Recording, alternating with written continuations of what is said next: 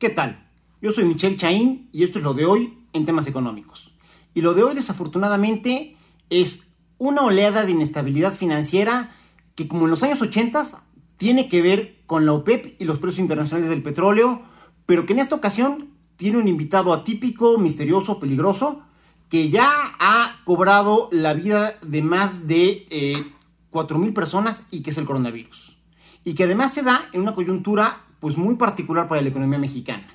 Pero vamos por partes. En el caso de México venimos de un año particularmente complicado, donde como todos sabemos, la economía lejos de crecer decreció el 0.1%, donde se generaron la mitad de los empleos formales que se habían generado en el 2018 y donde en general fue un año complicado, muy cuesta para la economía mexicana, pero donde sin embargo el tipo de cambio se había mantenido extraordinariamente fuerte y elevado.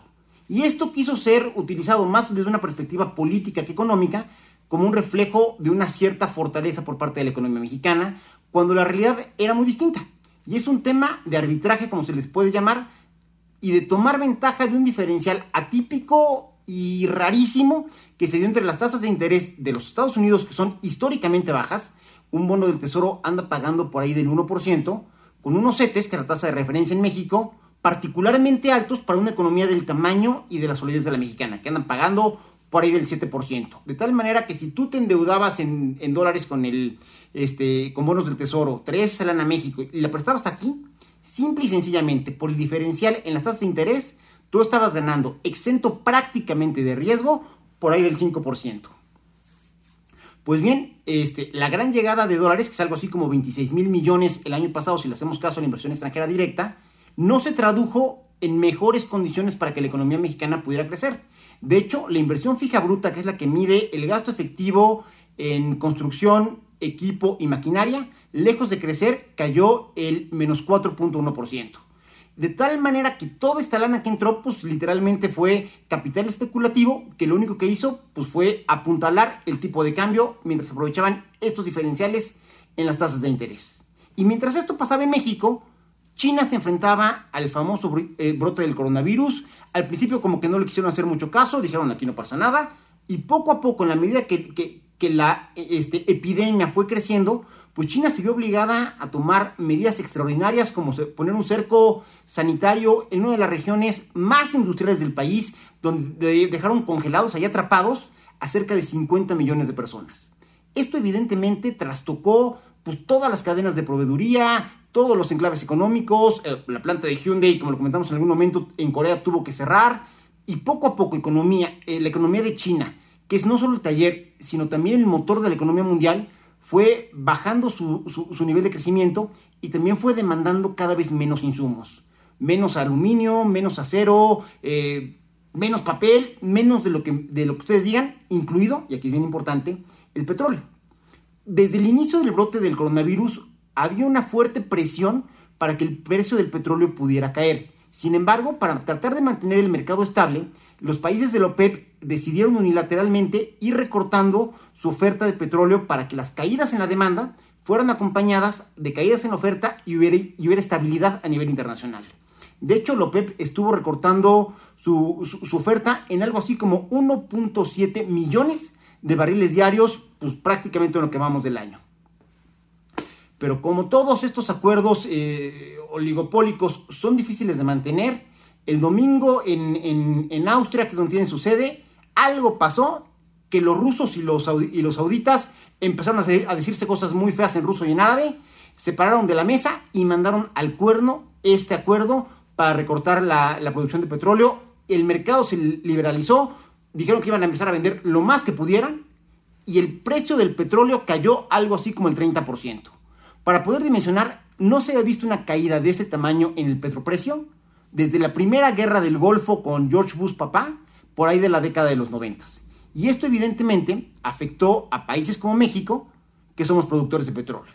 En el caso específico de México, ante la inestabilidad que podría haber en un país donde el gobierno manifiestamente ha dicho que la palanca de su proyecto de crecimiento económico es Pemex, dijeron patitas pa' que te quiero, aplicaron el principio de flight to safeness, se llevaron su lana de México, generaron un desbalance muy muy importante que movió la oferta y demanda de divisas y que ocasionó que el peso mexicano pasara de los 19 a prácticamente 21.7, que era como cerró este, por ahí de, del domingo en la madrugada, aunque después estabilizó cerca de los 21 pesos por dólar. Y esto desde luego genera pues mucha incertidumbre. Afortunadamente, y a diferencia de lo que sucedía en los años 80, a partir de la crisis del 94-95, la economía mexicana está mucho más diversificada, de tal manera que ya no dependemos del petróleo para generar divisas y para nuestras relaciones con el resto del mundo. De hecho, el campeón de las exportaciones mexicanas desde hace mucho tiempo es la industria automotriz. Sin embargo, donde México sí es vulnerable a este tipo de situaciones es, por un lado, en los ingresos del gobierno. Porque al final del día, cuando se hacen los famosos criterios generales de política económica, además de establecer un criterio de crecimiento económico para el año, también se establece un parámetro de cuál puede ser el precio del petróleo, porque esto significa ingresos para la federación. Afortunadamente, también desde hace algunos años, se contratan una serie de coberturas que son como seguros, que si el precio del petróleo cae de manera abrupta, se activan de manera inmediata y digamos que se nos compensa. ¿Cuál es el problema? Que nunca nadie previó una caída tan abrupta como la que se está dando y hay que ver ahí hasta dónde se pueden estirar los esquemas de cobertura. Y la otra, pues que no es que se caiga el precio del petróleo hoy y que mañana me estén dando una lana. Va a pasar algún tiempo en lo que se hacen efectivas. Y si bien ya se esperaba una crisis de liquidez por parte del gobierno federal, no se esperaba a estas alturas del partido. De hecho, lo estábamos esperando por ahí de octubre, noviembre diciembre. Y aquí sí hay un riesgo claro de que en el muy, muy corto plazo pudiera darse e, e, este tema de liquidez.